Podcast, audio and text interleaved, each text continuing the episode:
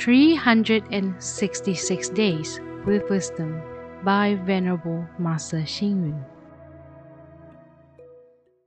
September 8th. The universe conforming to nature sprouts life. All beings conforming to nature will grow. An action conforming to nature will be successfully completed. A mind conforming to nature is benevolent and beautiful.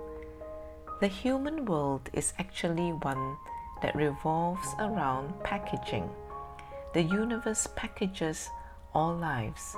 Prosperity and modern fashion wrap the cities.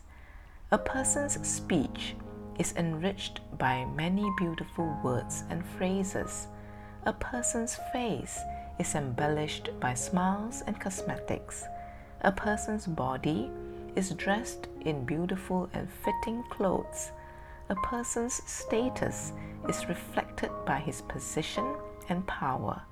A person's wealth is shown in his expensive possessions. Hence, in this world, how can we ignore packaging? Life and society everywhere need packaging. In actual fact, people do not need to use external objects to package themselves. We can make use of our inner vitality to package ourselves.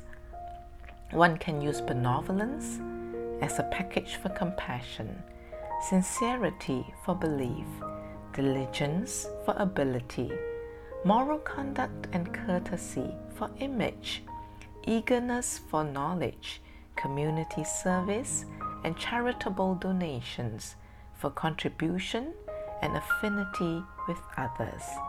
The world needs packaging, but life should not be over packaged. Being true and natural is the best package. We must emphasize the similarities between within and without.